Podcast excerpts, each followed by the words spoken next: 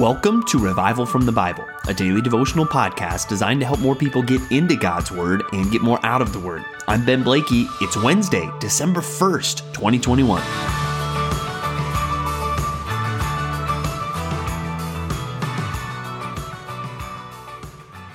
Today, I want to talk about two attributes of God that oftentimes people have a hard time reconciling.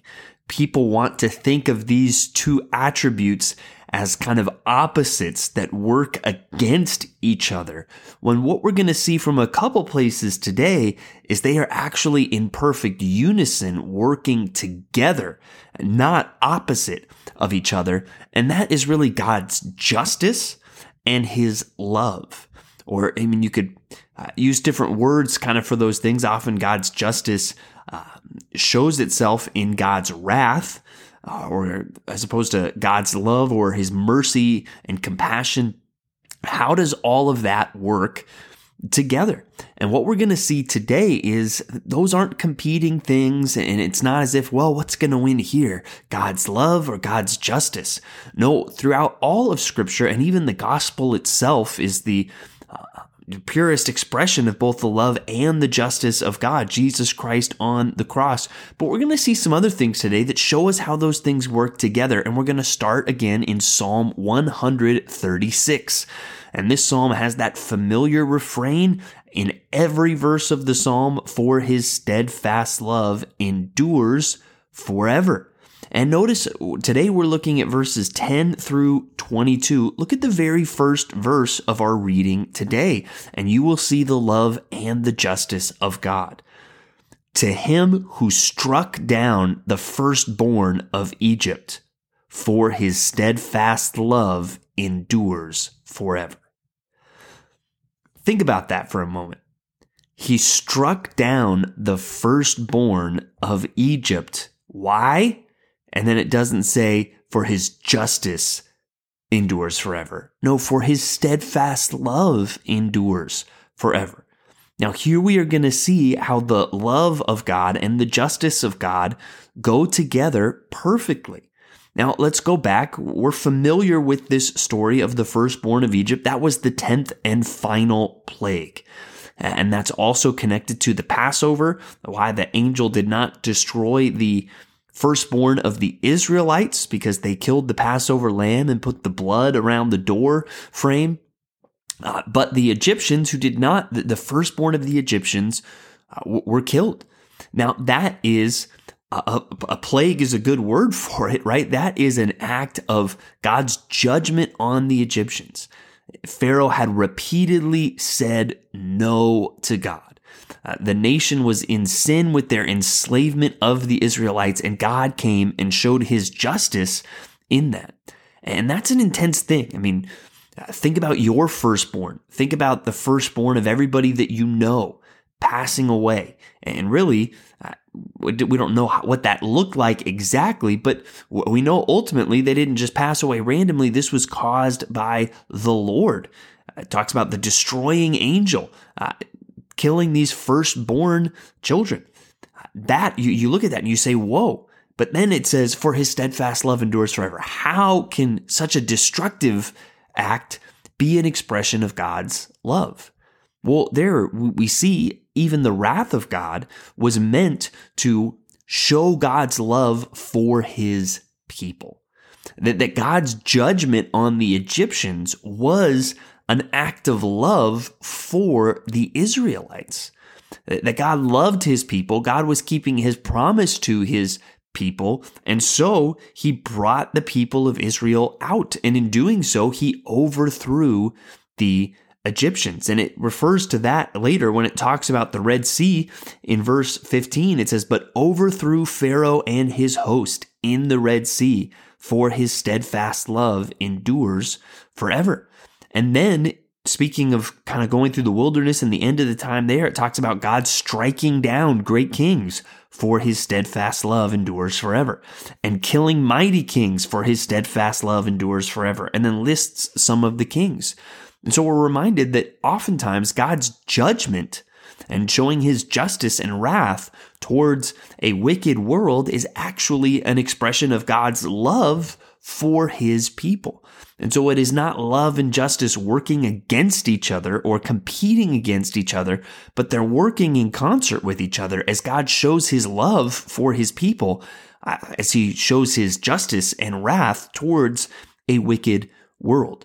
And we're also going to see an example of this as we turn to our last reading today, uh, to Revelation chapter six. And we saw the Lamb being worthy to open the scrolls yesterday. Well, today, or to open the seals on the scroll. And well, today he opens the, the seals. And we see the first four seals, the four horsemen of the apocalypse, uh, and each one signifying different. The first one signifying a peace uh, that comes without conquering, but that peace seems to be short-lived because then it leads to war and then famine and then all kinds of death. In the fourth seal, the seal uh, it says, and they were given authority over a fourth of the earth to kill with the sword and with famine and with pestilence and by wild beasts of the earth. So imagine a quarter of the world's population being killed. Um, that's an intense scene. But then things really shift when it gets to the fifth seal. And it says, when he opened the fifth seal, I saw under the altar the soul of those, the souls of those who had been slain for the word of God and for the witness that they had borne. They cried out with a loud voice, O sovereign Lord, holy and true, how long before you will judge and avenge our blood on those who dwell on the earth? Then they were each given a white robe and told to rest a little longer, until the number of their fellow servants and their brothers should be complete, who were to be killed as they themselves had been. And so there we see these the souls of these martyrs under the altar basically crying out, God, do something, avenge our blood, show your justice. And so then we see the sixth seal where things really seem to shift even in these seals, and it really seems to be instead of uh, bad things just going on amongst people on the earth, really God uh, stepping in, and it speaks there of them hiding from the wrath of the Lamb. So there you see the wrath of God, and God now stepping in to avenge his people. And so there we see again the love of God and the justice of God, they work together. And there's some practical application as we consider all of this for us, right? That we need to trust the justice of God just like we trust the love of God. And even when we are commanded, do not return evil for evil, do not be overcome by evil, rather overcome evil with good. What could possibly motivate us to do that? Well, a trust in both the love and the justice of God. When it says, do not repay evil for evil, vengeance is mine, says the Lord, we can trust that. Trust that because we serve a God who is just, and because we trust that his steadfast love really endures forever. So let us consider those things today. Now, we also mentioned the ultimate expression of the love and justice of God we find at the cross, and we are getting closer and closer to the cross as we continue on in the Gospel of John, where today we look at verses twelve, or chapter twelve, verses twenty-seven through thirty-six. And it begins just with an interesting statement where Jesus says, my soul is troubled. I mean, that's a strong statement, really, for, for Jesus. He's, he's saying his soul is troubled. And when you think about the perfect human, maybe you think that's something he would never experience, but clearly it is. And, and clearly he doesn't respond to this trouble sinfully. Uh, nothing he is doing is, is wrong, but he feels this weight, this burden, even this anguish in his soul. But how does he respond to it as he considers the, the coming crucifixion? He says, but what shall I say? Father, save me from this hour? But for this purpose I have come to this hour. Father, glorify your name. And even in his time of trouble, we see that Jesus' priority was not his own comfort, was not just his own will or, or way, but ultimately was the glory of his Father. And ultimately, his will was the will of his Father. His will was not for what was most convenient for him. He wanted to do what would honor his Father. And again, this is a template for us that in our suffering, our desire should be, Father, glorify your name. And then we see this voice come from heaven saying, I have glorified it and I will glorify it again. and eventually leads to Jesus making an amazing statement in verse twenty-two when he says, and I, when I have drawn, or sorry, verse thirty-two, um, he says, and I, when I am lifted up from the earth, will draw all people to myself. And so speaking even of the crucifixion, that God's going to use that to draw all people to him. And that should still be on our hearts today, that people would be drawn to this crucified Savior and that God would be glorified. In this, you know, we see so much of what should be our heart, the glory of God, people turning to Jesus Christ. And as we see how, how Jesus longed for these things, even if it cost him, even if he had to suffer, may we be built up in our own heart to desire the glory of God and the glory of our Savior, Jesus Christ.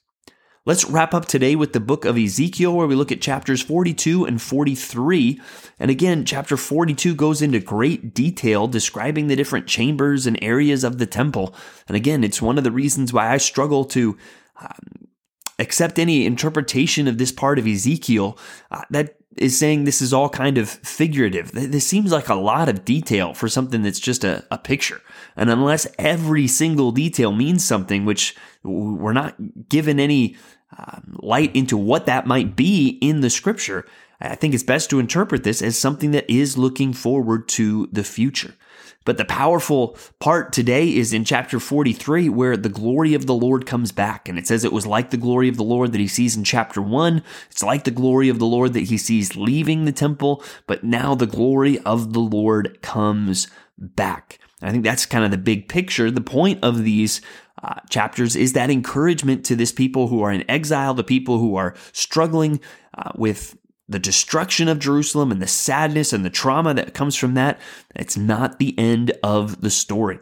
Speaking of a future temple where the glory of God will dwell again should have given great encouragement to them, and it should still give encouragement to us. Even as we consider eschatology with Revelation, as we consider the story is not over, Jesus will return, Jesus will reign. Let that encourage our hearts. And may we take comfort that as we anticipate the return of Christ, in that moment we will also see again the love of God and the justice of God. Thanks for digging into God's Word with me today on Revival from the Bible. For more resources, check out revival from the bible dot com. To learn more about Compass Bible Church Treasure Valley, go to compass bible dot t v. The grace of our Lord Jesus Christ be with you.